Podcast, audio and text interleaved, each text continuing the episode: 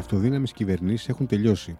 Αυτό πιστεύει ο Μιχάλης Κατρίνης. Την ίδια ώρα, το Πασόκ ξεκαθαρίζει πως θα επιδιώξει σχηματισμό κυβέρνησης από την πρώτη Κυριακή.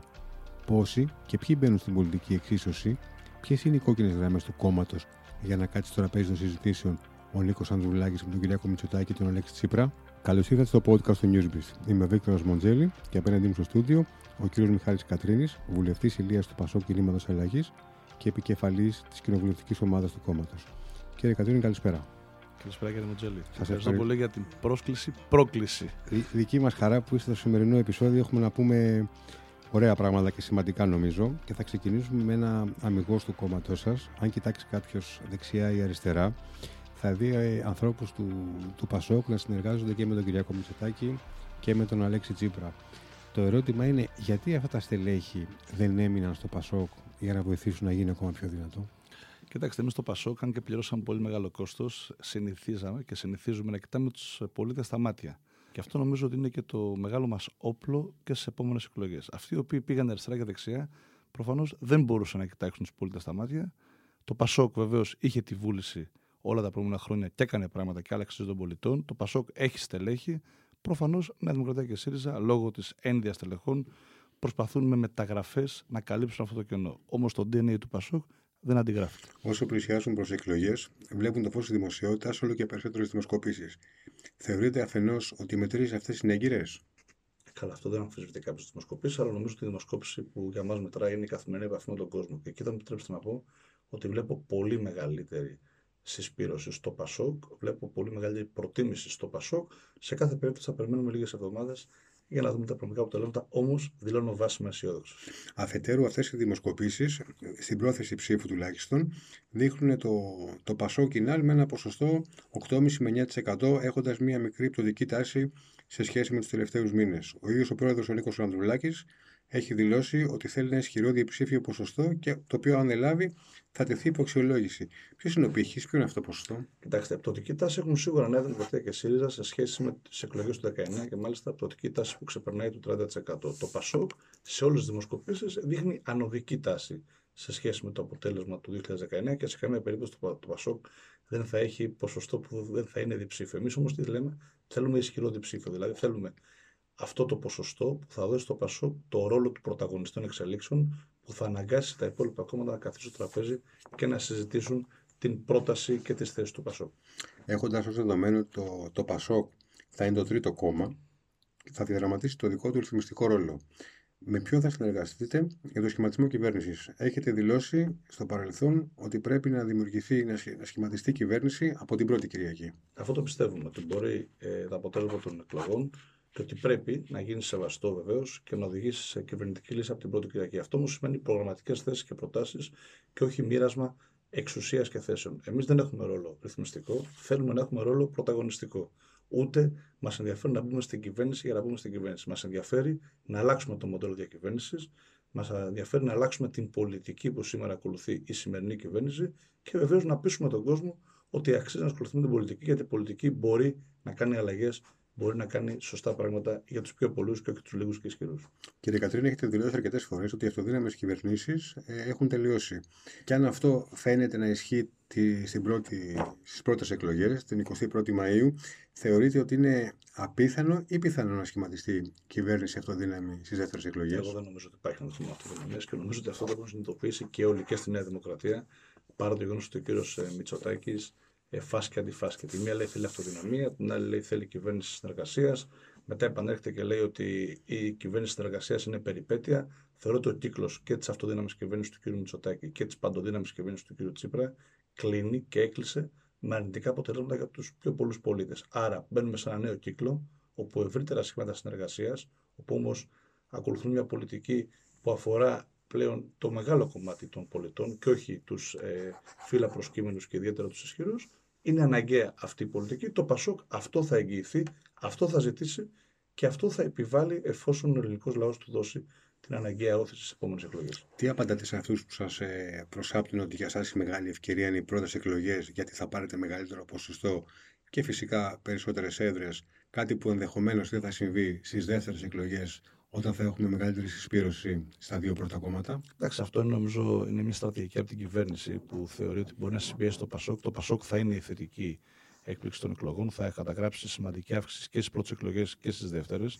ακριβώς γιατί ο κόσμος πλέον δεν μπαίνει σε πλαστά διλήμματα. Άρα, εμείς βλέπουμε τις εκλογές ως ευκαιρία για να αλλάξει πολιτική και γι' αυτό λέμε ότι το Πασόκ πρέπει να δυναμώσει για να αλλάξει η καθημερινότητα των πολιτών. Η κυβέρνηση τιμένων που ακούμε το τελευταίο διάστημα αρκετές φορές είναι μια πραγματικότητα, μια μπλόφα; Ε, νομίζω ότι αυτό έχει αποκλειστεί από όλους και χρησιμοποιείται περισσότερο από τον κύριο Μητσοτάκη για να κινδυνολογήσει και να στρέψει τον κόσμο προς αυτόν. Παρά όμως τα όποια τεχνάζουν τον κύριο Μητσοτάκη, ο κόσμος πλέον δεν τζιμπάει και ο κόσμος θα επιλέξει να στηρίξει το Πασόκ ακριβώς γιατί πιστεύει ότι με το Πασόκ μπορούν τα πράγματα να γίνουν καλύτερα, δικαιότερα και να υπάρχει μια αλληλεγγύη και συνοχή που σήμερα λείπει. Γιατί δεν μιλάμε για μια κυβέρνηση νικημένο, νικητών συγγνώμη, σε συνεργασία; Δηλαδή, άμα η Νέα Δημοκρατία βγει πρώτο κόμμα, που κάποιες οι περισσότερες δημοσκοπήσεις ε, πρώτο κόμμα τη δείχνουν, και, και εσείς ε, τρίτο κόμμα, και βγαίνουν τα κουκιά, θα κάνει το βήμα; Κοιτάξτε, εμείς έχουμε πει θα κάνουμε κυβέρνηση με αυτούς οι οποίοι θα αποδεχθούν τις θέσεις μας και το πρόγραμμά μας.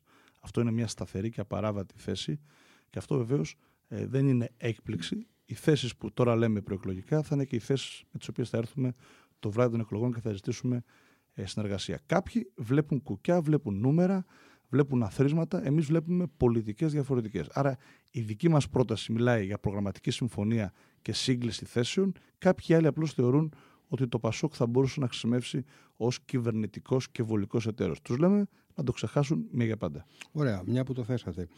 Ποια είναι τα ζητήματα που δεν είστε διατεθειμένοι να υποχωρήσετε σε καμία περίπτωση, Ποιες είναι οι κόκκινες γραμμές σας; Ο δημόσιος χαρακτήρας του συστήματος υγείας, το οποίο έχει εγκαταλειφθεί τα τελευταία χρόνια και παρά τα χειροκροτήματα, το δημόσιο σύστημα υγείας ουσιαστικά αφέθηκε βορρά στα ιδιωτικά συμφέροντα. Το θέμα του ιδιωτικού χρέους, κόκκινα δάνεια, προστασία πρώτης κατοικίας, όλο αυτό το οποίο πνίγει νοικοκυριά και επιχειρήσεις και η κυβέρνηση Μητσοτάκη αλλά και η προηγούμενη κυβέρνηση Τσίπρα δυστυχώς άφησε πίσω τη συντρίμια. Γιατί οι μεν κατήργησαν την προστασία της πρώτης κατοικίας του νόμου του Πασόκ, και μιλάω για το ΣΥΡΙΖΑ, και άνοιξαν την πόρτα στα φαντ και στους ιδιωτικού πληστηριασμούς, οι δε έφεραν ένα πτωχευτικό κώδικα που σήμερα σε πάνω από 7 εκατομμύρια οφειλέτε έχουν ρυθμίσει όλους και όλους 4.500 συμπολίτες μας. Άρα πλήρης αποτυχία, καμία προστασία πρώτης κατοικίας. Έρχεται το Πασόκ πάλι όπως το 10 και φέρνει προστασία για τους αδύναμους, φέρνει ρυθμίσεις οφειλών. Κοινωνική κατοικία. Εμείς λέμε ότι υπάρχουν χιλιάδες αδιάθετες κατοικίες που μπορούν να δοθούν με χαμηλό ενίκιο σε νέα ζευγάρια για να κάνουν οικογένεια και να μπορέσουν να δουν εσόδεξα τη ζωή τους. Ο κ. Μητσοτάκης λέει ότι με 100 κατοικίες που έχει προβλέψει το Ταμείο Ανάκαμψης και κατόπιν των δικών μας παρενέσεων με αυτό το πρόγραμμα δανειοδότησης χαμηλής, ότι δίνει απάντηση σε αυτό το ζήτημα. Εργασιακά, συντάξεις, όλα αυτά τα ζητήματα, στα οποία το ΠΑΣΟΚ έχει βάλει βεβαίως από πριν την ατζέντα, όπως και στα εθνικά θέματα, στα οποία το ΠΑΣΟΚ λέει με σαφήνεια ότι δεν δέχεται οποιαδήποτε συζήτηση πέραν οριοθέτησης φαλοκοπίδας και ΑΟΣ με την Τουρκία. Άρα, σας πάω τώρα περιληπτικά 4-5 θέματα στα οποία το ΠΑΣΟΚ δεν πρόκειται να κάνει πίσω, ακριβώς γιατί πιστεύει ότι με αυτά ε, υπηρετείται το εθνικό συμφέρον, το συμφέρον των περισσότερων πολιτών. Έχετε ψηφίσει νομοσχέδια της κυβέρνησης σε τετραετία που ολοκληρώνεται, όπως ας πούμε το, αυτό που αφορούσε τους εξοπλισμούς. Αυτό δείχνει ότι άμα θεωρήσετε ότι κάτι το οποίο είναι θετικό, το ψηφίζετε. Αλλά αυτομάτως, κατά τη δική μου γνώμη, δείχνει ότι είστε διατεθειμένοι να κουβεντιάσετε και να τα βρείτε και για άλλα πράγματα. Έτσι δεν είναι. Τώρα νομίζω στα εθνικά θέματα δεν πρέπει να υπάρχουν ε, μικροκομματικέ αγκυλώσει. Το Πασόκ το έχει αποδείξει αυτό ότι είναι η παράταξη που υπηρετεί κυρίως το εθνικό συμφέρον και δευτερευόντως, τριτευόντω το κομματικό συμφέρον. Το έχει πληρώσει αυτό με πολιτικό κόστος, με δύσκολες αποφάσεις που πήρε, αλλά δεν μπορεί, κύριε Μοτζέλη, τώρα η χώρα να απειλείται από την Τουρκία. Δεν μπορεί να έχουμε μείνει πίσω στα εξοπλιστικά προγράμματα. Δεν μπορεί να απεμπολούμε ε, αμυντικές συμφωνίες που θωρακίζουν την αμυντική ισχύ της χώρας. Πρέπει κάποια στιγμή να καταλάβουν κάποιοι, και ιδιαίτερα όσοι έχουν κυβερνήσει, ότι το εθνικό συμφέρον, το πατριωτικό καθήκον επιβάλλει σε πολλά πράγματα να ακολουθούμε μία γραμμή, ενία γραμμή. Εξάλλου, σας θυμίζω ότι στο θέμα που είπα πριν της ε, μοναδικής διαφοράς με την Τουρκία, που είναι οριοθέτηση φαλοκρηπίδα και αποκλειστικής οικονομικής ζώνης, και ο Ανδρέας Παπανδρέου με τον Κωνσταντίνο Καραμαλή, παρά τις όποιες διαφωνίες είχαν, σε αυτό συνέπιπταν. Άρα, δείχνουν τον δρόμο ότι εδώ πρέπει να υπάρχει ενιαία και αδιάσπαστη εθνική γραμμή.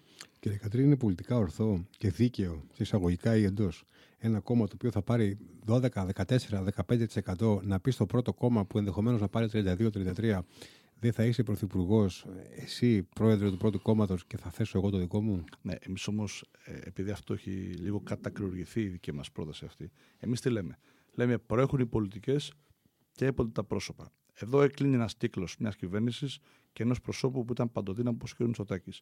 Έχει κλείσει ο κύκλο μιας κυβέρνησης που ήταν επίσης παντοδύναμος ο κ. Τσίπρας. Άρα πάμε σε μια νέα εποχή με αναγκαστικές και ωφέλιμες, εγώ θα έλεγα, συνεργασίες. Τι λέμε λοιπόν εμείς, να συμφωνήσουμε στις πολιτικές, αλλά αυτές οι πολιτικές, αυτό το άλλο ύφος διακυβέρνησης, αυτό το νέο σχέδιο πρέπει να το υπηρετήσουν νέα πρόσωπα, σοβαρά πρόσωπα, πρόσωπα που έχουν αξιοπιστία. Άρα πάμε σε νέα εποχή και κοιτάμε μπροστά και όχι σε αναπαραγωγή των ήδη ε, μα σημαίνουν προσώπων. Η υπόθεση Γεωργούλη θα μπορέσει να λειτουργήσει ως ανάχωμα σε μια ενδεχόμενη συνεργασία του ΠΑΣΟΚ με το ΣΥΡΙΖΑ; Κοιτάξτε, η υπόθεση Γεωργούλη είναι μια υπόθεση που σοκάρει την ελληνική κοινωνία. Είναι δυστυχώς ε, ένα ακόμα περιστατικό κακοποίησης το οποίο πάρα πολλές ε, γυναίκες έχουν υποστεί στην προσωπική τους ζωή. Εμείς δεν το συσχετίσαμε με τον πολιτικό χώρο που ανήκει ο κύριος Γεωργούλης, όπως με μεγάλη ευκολία ο ΣΥΡΙΖΑ έκανε σε προηγούμενες περιπτώσεις, ούτε μπήκαμε σε μια διαδικασία ε, περισσότερο Γεωργούλης, λιγότερο Λιγνάδης, όλο αυτό το πινκ-πονγκ αντιπαράθεσης που νομίζω ότι αδικεί και την καταγγέλουσα, αλλά αδικεί και χιλιάδες γυναίκες που δυστυχώς υφίστανται αυτά τα φαινόμενα βίας εκδοποίησης. Παρ' όλα αυτά, θα συνεργαζόσασταν ή θα, ή θα δημιουργεί πρόβλημα; Η υπόθεση αυτή. Κοιτάξτε, εμείς έχουμε πει ότι πρέπει να υπάρχει πολιτική συζήτηση και προγραμματικό πλαίσιο πολιτικής συμφωνίας. Αυτό όμως είναι πάνω στις δικές μας θέσεις. Εμείς ξεκάθαρα στο τραπέζι λέμε ανοιχτά αυτές είναι οι κόκκινες γραμμές. Ελάτε να συμφωνήσουμε και όποιος συμφωνήσει θα μπορέσει να ανοίξει το δρόμο ώστε να υπάρχει κυβέρνηση την επόμενη μέρα. Δεν διαχωρίζουμε κανέναν βεβαίως πέραν φέρει πίν του Μέρα 25 που είχε μια στρατηγική επιλογή εντελώς διαφορετική από τη δική μας που είναι η παραμονή της χώρας στην Ευρώπη. Και άρα εκεί δεν υπάρχει πεδίο συζήτησης. Πέραν τούτου, εμείς λέμε ότι βάζουμε τις θέσεις και το πρόγραμμα μπροστά και συζητάμε με όποιον πραγματικά μπορεί να αποδεχτεί τις δικές μας θέσεις. Ο ΣΥΡΙΖΑ θα χάσει ψήφους από την υπόθεση Γεωργιούλη. Τι εκτιμάτε; Κοιτάξτε, νομίζω ότι και η Νέα Δημοκρατία και ο ΣΥΡΙΖΑ επιλέγουν σε αυτή την περίοδο, αντί να μιλούν για τα πραγματικά προβλήματα των πολιτών, να μιλούν για καταγγελίες, να μιλούν για σκάνδαλα, να μιλούν για όλα αυτά τα οποία θεωρούν ότι πλήττουν ο ένας τον άλλον, αλλά ο πολίτης αναρωτιέται. Αυτά τα δύο κόμματα, το ένα που φεύγει από την κυβέρνηση και το άλλο που κυβέρνησε πριν από τέσσερα χρόνια, έχουν καταλάβει τι συμβαίνει σήμερα στην ελληνική κοινωνία. Ότι υπάρχουν πάρα πολλά προβλήματα στα οποία και μένουν αναπάντητα και δεν υπάρχουν προτάσεις και διέξοδος για το μέλλον. Αυτό είναι η δική μας ένσταση. Άρα δεν αξιολογούμε ποιος χάνει και τι χάνει. Εμείς αξιολογούμε αν μπορεί η συζήτηση να επανέλθει στα προβλήματα των πολιτών. Άρα, μια ανάλογη απάντηση θα δώσετε και στην υπόθεση της ε, Καηλή. Εσείς χάσατε από αυτό; Κοιτάξτε, ε, η κυρία Καηλή τραυμάτισε την παράταξη με την ε, στάση της. Εμείς τη ζητήσαμε να παραδώσει την έδρα, η οποία δεν ανήκει στην ίδια, ανήκει στο Πασόκ και στους δημοκρατικούς πολίτες που ψήφισαν Πασόκ το 2019. Εμείς όμως ξεκάθαρα από την πρώτη στιγμή πήραμε μια απόφαση και θέσαμε την κυρία Καηλή εκτός παράδεξη ακριβώς γιατί δεν μας εκφράζουν αυτές οι λογικές και αυτές οι στρατηγικές που ήταν καθαρά προσωπικές και βεβαίως δεν έχουν καμία σχέση με το νέο αξιακό σύστημα του Πασόκ. Πάμε λίγο στην πολύκριτη υπόθεση των παρακολουθήσεων. Θεωρείτε ότι μια τόσο σοβαρή υπόθεση, στο κάδρο της οποίας βρέθηκε ο ίδιος ο πρόεδρος του κινήματος, ο Νίκος Ανδρουλάκης, θα συνδράμει στην αύξηση των ποστών του Πασόκ, καθώς ο επικεφαλής του ήταν το βασικό θύμα ή ένα από τα βασικά της όλης ιστορίας. Εμείς, κύριε Μοντζέλε, δεν τζογάραμε σε αυτήν την ιστορία. Εμείς βάλαμε το θέμα αυτό στην πραγματική του διάσταση. Κράτος δικαίου, ανθρώπινα δικαιώματα, ελευθερίες, τα οποία εν έτη 2022 και 2023 δεν είναι αυτονόητα στην Ελλάδα. Και μάλιστα από μια κυβέρνηση η οποία θέλει να λέγεται και να αποκαλείται φιλελεύθερη. Άρα, εμείς τι λέμε, ότι εδώ θα πρέπει να μπει βαθιά το μαχαίρι στο κόκαλο, θα πρέπει πραγματικά και η Εθνική Υπηρεσία Πληροφοριών να είναι πραγματικά εθνική και όχι να λειτουργεί ως βραχίωνα τη εκάστοτε κυβέρνησης. Και θα πρέπει και αυτοί οι οποίοι μηχανεύτηκαν και υλοποίησαν αυτό το σκάνδαλο και την υπόθεση παρακολουθήσεων πολιτικών αντιπάλων, δημοσιογράφων, κρατικών λειτουργών. Κανείς δεν ξέρει ποιος παρακολουθεί και σήμερα που μιλάμε στην Ελλάδα και για ποιο λόγο. Όλο αυτό το πράγμα πρέπει να είναι μια εικόνα του παρελθόντος γιατί από ό,τι φαίνεται δεν πήγαμε μόνος στο 89 όπου πάλι είχαμε μια κυβέρνηση Νέας Δημοκρατίας και πάλι πρωθυπουργό Μητσοτάκη με τις τότε παρακολουθήσεις. Πήγαμε αρκετές δεκαετίες πίσω που νομίζω ότι η χώρα μας ήθελε να ξεχάσει και να αφήσει οριστικά πίσω με αυτή την υπόθεση των υποκλοπών που νομίζει η σημερινή κυβέρνηση και η Νέα Δημοκρατία ότι την συγκάλυψε και νομίζει ότι θα την αφήσουμε εμείς έτσι ε, χωρίς να την εξεχνιάσουμε. Από τον Αύγουστο μέχρι σήμερα, περίπου 8 μήνες και κάτι, ε, από την ώρα που βγήκε η, η υπόθεση το παρακολουθούσαν με τις, ε, με τις παρετήσεις, έχουν συμβεί στη, στη χώρα αρκετά πράγματα και με το άκρος δυσάρεστο δυστύχημα στα, στα τέμπη. Όλα αυτά, ε, θέλοντας και εμείς, συσχετίζονται με την πολιτική ζωή και με τις εκλογές που έρχονται. Με ποιο κριτήριο πιστεύετε ότι ψηφίζει ο κόσμος. Βάσει των προγραμμάτων, αφενός θα διαβάζουν τα προγράμματα πλέον, τα ακούνε, κοιτώντας πρωτίστως ε, την ασφάλεια με το θέμα των υποκλοπών, με το δυστύχημα των τεμπών ή τελικά κοιτώντας αποκλειστικά την τσέπη του; Κοιτάξτε, είναι πολλά τα κριτήρια. Όμως ε, νομίζω ότι το δυστύχημα των τεμπών ε, ξεγύμνωσε το περιβόητο επιτελικό κράτος, το οποίο αυτά κατά τέσσερα χρόνια έλεγε ότι κάνει μεταρρυθμίσεις. Είναι όμως το ίδιο επιτελικό κράτος το οποίο έκανε τις παρακολουθήσεις παραβιάζοντας στοιχειώδη ανθρώπινα δικαιώματα. Είναι το ίδιο επιτελικό κράτος το οποίο δεν φρόντισε για, τα, για τη στοιχειώδη ασφάλεια των μετακινήσεων με αποκορύφωμα αυτή την τραγωδία που έγινε στα Τέμπη, που κανένας δεν μπορούσε να εξηγήσει ε, για ποιο λόγο είχαμε τόσο μεγάλη καθυστέρηση, μάλιστα από δύο κυβερνήσεις, και από την Δημοκρατία και το ΣΥΡΙΖΑ, αλλά στο θέμα της ασφάλειας. Είναι δυνατόν τώρα, κύριε Μοντζέλη, κάτω από το βράχο της Ακρόπολης, δύο 18 χρόνια να μαχαιρώνονται και να λέει η κυβέρνηση ότι το δόγμα νόμους και τάξη αποτελεί προτεραιότητα και προμετωπίδα του προγράμματό της. Άρα όλα αυτά αποδεικνύουν ότι όσα ελέγχθησαν τον Ιούλιο του 2019 για μεταρρυθμίσεις, για αναγκαίες τομές, για αλλαγές στη διοίκηση, στο κράτος καθημερινότητα, δυστυχώς κατέρευσαν, κατέρευσαν με πολύ άσχημο τρόπο και το τελικό κράτος δεν ήταν τίποτα άλλο, τίποτα περισσότερο από μια ανώνυμη εταιρεία συμφερόντων λίγων και ισχυρών υπό την μαεστρία και υπό την καθοδήγηση του κ. Μητσοτάκη και των στενών συνεργατών του. Και τι απαντάτε στο σποτ της Νέας Δημοκρατίας που υποστηρίζει και αναφέρει ότι μείωσε την ανεργία, ότι μείωσε αρκετά, κατέβασε τους φόρους. Ε, όλα αυτά τα, τα θετικά που παρουσιάζει είναι ψέματα; Κοιτάξτε, μείωσε την ανεργία, αλλά η μισθή είναι 400-500 ευρώ. Άρα οι θέσεις εργασίας, το 60% αμείβονται με 300-500 ευρώ. Δεν ξέρω αν ε, τα στελέχη της Δημοκρατίας θα ήταν ικανοποιημένοι, αν τα παιδιά τους, π.χ. οι συγγενείς τους, δούλευαν με αυτούς τους μισθούς και αν έχουν καμία διάθεση να το αλλάξουν αυτό και να το βελτιώσουν. Όσον αφορά δηλαδή τους φόρους και όλο αυτό το αφήγημα της Νέας Δημοκρατίας για μείωση φορολογίας, εγώ λέω κύριε Μοντζέλη ότι από το ΦΠΑ που πλέον πλήττει κάθε οικογένεια, κάθε νοικοκυριό και ιδιαίτερα τη μεσαία τάξη και τους ευάλωτους συμπολίτες μας, η κυβέρνηση εισέπραξε πάνω από 4 δις επιπλέον το 2022.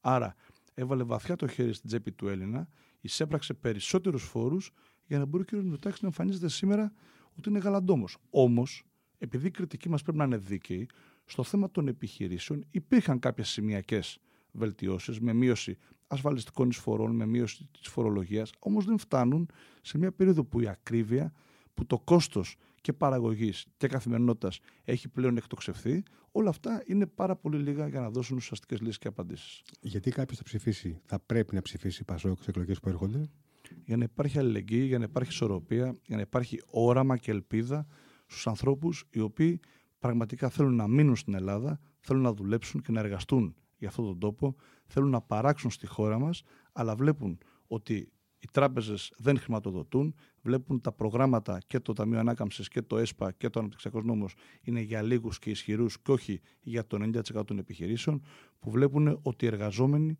αυτή τη στιγμή δεν μπορούν να συνεχίσουν να ζουν με 400, 500 και 600 ευρώ και κάποιοι να πανηγυρίζουν για μείωση ανεργίας.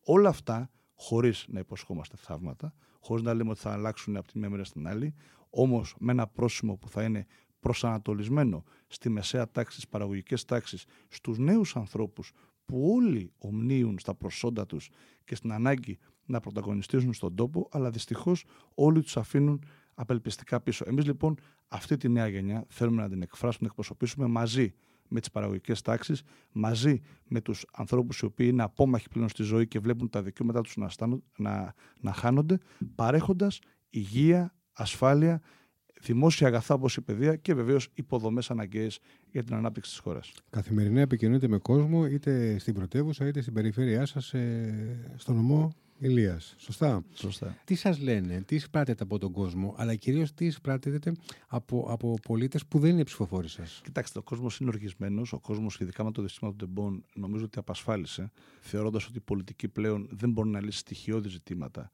της καθημερινότητας και της ζωής του. Άρα, το, η μεγάλη πρόκληση για μας είναι αυτή την χαμένη εμπιστοσύνη, αυτή τη σχέση και την κρίση που υπάρχει μεταξύ πολιτών και πολιτικής να μπορέσουμε να αποκαταστήσουμε. βλέπουν ότι το Πασόκ ακολουθεί ένα υπεύθυνο μονοπάτι, έχει ρεαλιστικό λόγο και συγκεκριμένες προτάσεις, βλέπουν ότι το Πασόκ στοχεύει και έχει ματιά στην κοινωνία και στα πραγματικά της προβλήματα, χωρίς μαξιμαλιστικά προγράμματα, χωρίς ανέφικτες υποσχέσεις όπως κάνουν κάποιοι άλλοι αφιδός, παρά το γεγονός ότι πρόσφατα κυβέρνησαν και αξιολογήθηκαν γι' αυτό. Όμως όλοι κατανοούν ότι το Πασόκ είναι παράγον ισορροπίας για την κοινωνική συνοχή στη χώρα. Γιατί, Γιατί το Πασόκ, κύριε Μοντζέλη, και θέλω να το πω αυτό, είναι η παράταξη που του χαρακτηρίζει μία λέξη. Και αυτή η λέξη είναι η βούληση. Η βούληση να μετατρέπει τις αγωνίες, τις ελπίδες και τις προσδοκίες σε πράξη και καθημερινότητα για τους πολλούς, να δίνει ευκαιρίες, να δίνει δυνατότητες, να κάνει μεταρρυθμίσεις, να αλλάζει τα κακό κείμενα και βεβαίως να δείχνει το βηματισμό για μια σύγχρονη ευρωπαϊκή χώρα ανταγωνιστική και εξωστρεφής που μπορεί να είναι αυτοδύναμη και όχι μονίμως εξαρτώμενη από τις ξένες δυνάμεις. Γιατί κάποιος στην Ηλία να ψηφίσει Μιχάλη Κατρίνη. Ε, κοιτάξτε, αυτό τώρα είναι ένα ερώτημα που δεν μπορώ εγώ να το απαντήσω. Εγώ το μόνο που μπορώ να πω είναι ότι ο Μιχάλης Κατρίνης θα συνεχίσει να είναι στην Ηλία με τους πολίτες της Ηλίας που από μια πολύ μικρή ηλικία, εμένα με εξέλεξαν οι πολίτες της Ηλίας στα 32 μου χρόνια, μου έδωσαν μια πρωτοφανή εμπιστοσύνη σε τόσο μικρή ηλικία. Αυτό για μένα είναι ένα ανεκτήμητο δώρο, είναι μια σχέση ζωής και προσπαθώ καθημερινά να ανταποκρίνομαι σε αυτές τις προσδοκίες. Πάρα πολλά προβλήματα, η Ηλία εγκαταλελειμμένη από όλες τις κυβερνήσεις των προηγούμενων ετών, εγώ δεσμεύομαι ότι θα συνεχίσω με το ίδια θέληση, με την ίδια διάθεση, με το ίδιο πάθος να αγωνίζομαι για, την, για τον τόπο μου, για τους πολίτες αυτού του τόπου που τους πιστεύω που έχουμε μια αδιαμεσολάβητη και καθημερινή επαφή και αυτό είναι το μόνο που μπορώ να δεσμευτώ και βεβαίως ε, να προσπαθήσω ακόμα περισσότερο. Κύριε Κατρίνη, ευχαριστούμε πολύ για τη σημερινή συζήτηση και σας ευχόμαστε καλή επιτυχία. Να είστε καλά.